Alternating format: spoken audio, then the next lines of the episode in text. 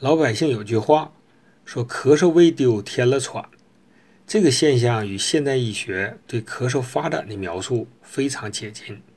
咳嗽初期，多数是由于上呼吸道感染，而感染没得到有效控制，进一步转化成支气管炎。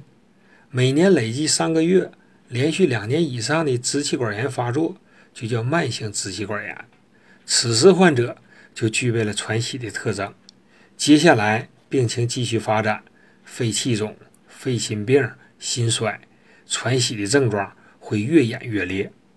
由此可见，针对上感初期的咳嗽，就应该积极治疗，不给他迁延到喘息的机会。治疗上感初期咳嗽。可选川贝枇杷颗粒，该药具有清热宣肺、化痰止咳的功效，用于感冒咳嗽甚为合拍。